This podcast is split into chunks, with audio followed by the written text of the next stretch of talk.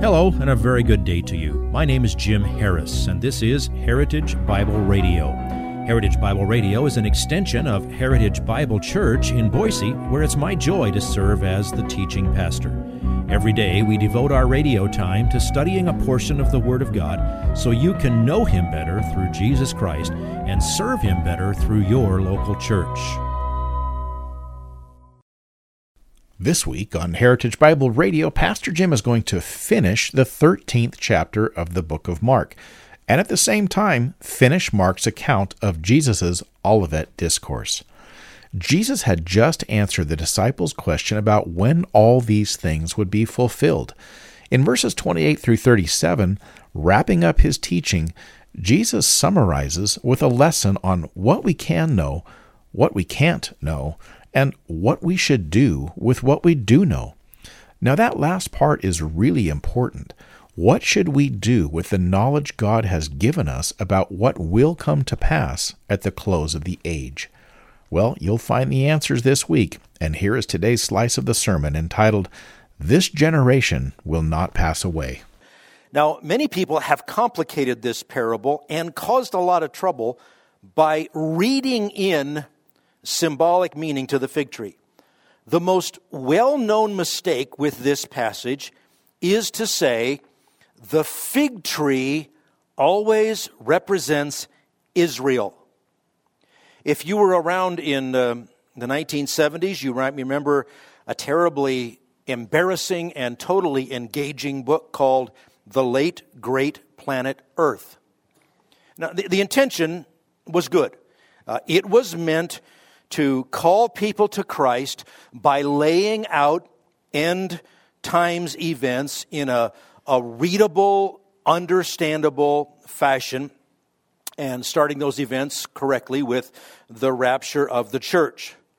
Some people were indeed brought to Christ, brought to faith in Christ, in part, uh, that book playing a role in uh, bringing them to faith, and that's good. But the interpretation of this parable in that book was way off. Uh, the long range effect of sloppy interpretation, because it became a bestseller, was, well, it was embarrassing. Uh, the author of that book put together a string of highly unlikely, exegetically flawed interpretations. He said, absolutely crystal clear, the budding of the fig tree was a symbolic prophecy of Israel becoming a nation again in 1948. Does the, does the text say that? Well, no. But if it happens to fit what you have imagined to be the meaning, you can read it in if you want to and if you want to write a bestseller. Next, he said, a generation is a span that averages about 40 years. Now, you can't quibble with that. Biblically speaking, a generation, 40 years, it could be longer, but um, that, that part is reasonable. So, that led him to do some flagrant over interpretation, and he put together a timeline. He said, he claimed that Jesus said, or meant by this, Israel will become a nation in 1948 the second coming of Christ will be in no more than 40 years after Israel becomes a nation. Therefore, Jesus will have to come by 1988. Therefore, the rapture of the church will have to take place by 1981. I think sales dropped off in the mid 80s. In other words, that popular book interpreted Mark 13, 28 through 30 in such a way that absolutely violates verse 32, which you'll see in a minute, that we can't know the time of the second coming. It was, it was wrong.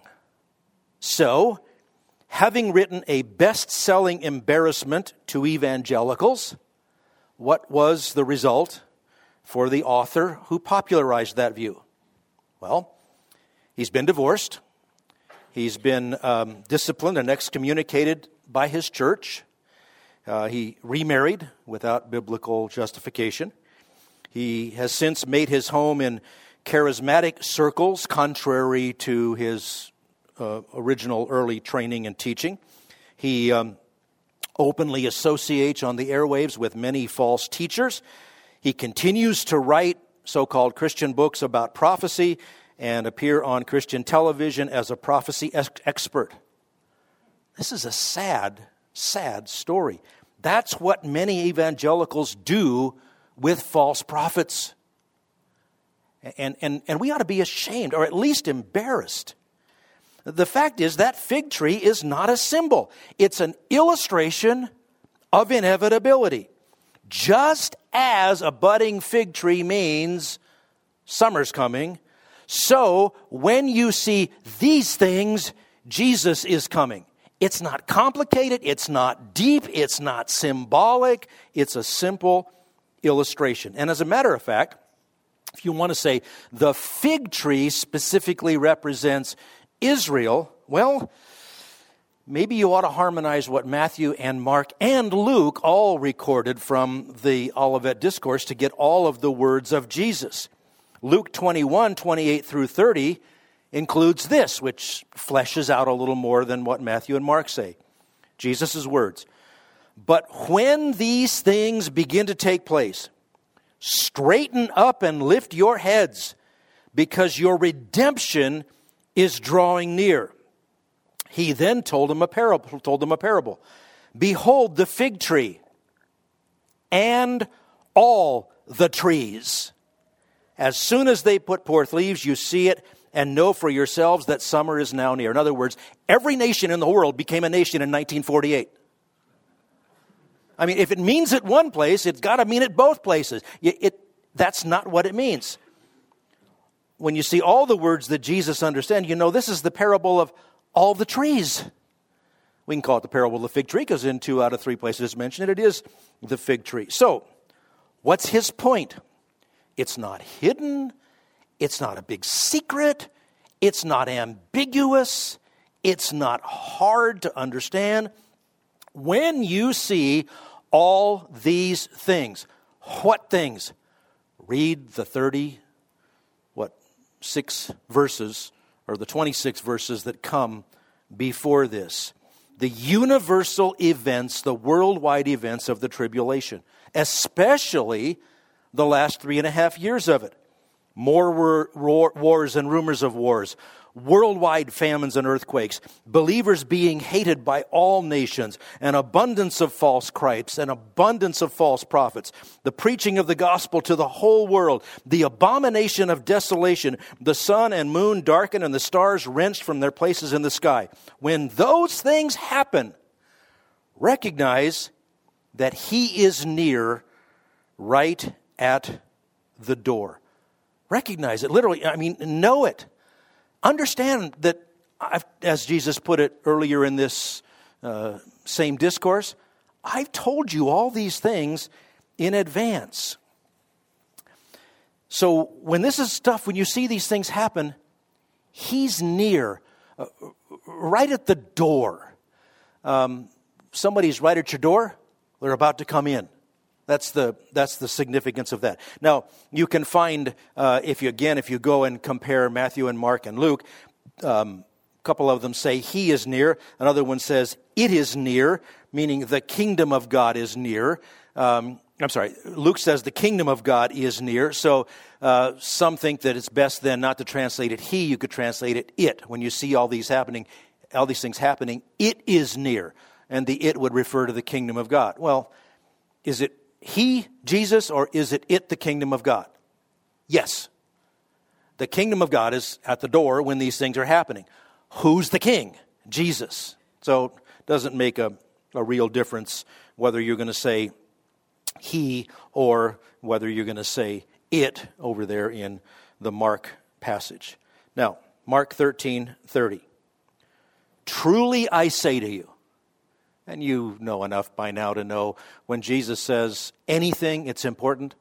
When he says, truly I say to you, it's, it's really important. He just told you, learn this, know this. Truly I say to you, this generation will not pass away until all these things take place. When you see the events of the 70th week of Daniel taking place, know that the kingdom of God, the second coming of Christ, are about to appear. It will all be fulfilled within the generation which sees those things begin to happen. Now, don't be surprised. There's big debate over the meaning of this generation. Some say it is the disciples' generation, and all these things had to be fulfilled before the disciples died. Well, you know, they bumped off James as early as Acts chapter 12. Didn't get a very good start on all of that. He didn't even live to see the, the temple destroyed. Not most of the apostles didn't live to see AD 70. Some say that Jesus simply made a human guess. He expected, as a believing Jew of those days, that the kingdom of God was going to come soon, and, well, he just made a little boo boo. After all, verse 32 says, Of that day and hour no one knows, not even the angels in heaven, nor the Son, but the Father alone. Some people take that and they go too far. Jesus didn't make a mistake, he wasn't confused. The clear fact is, Jesus doesn't designate any specific historical time for his second coming. He describes the events surrounding it, not the century or the decade or the month or the season of the year or the time of day that it will occur. There's another group, uh, and there are uh, some among this group if you would like this message on compact disc, let me know and we'll send it to you. You'll receive the entire message, not just the portion on today's program.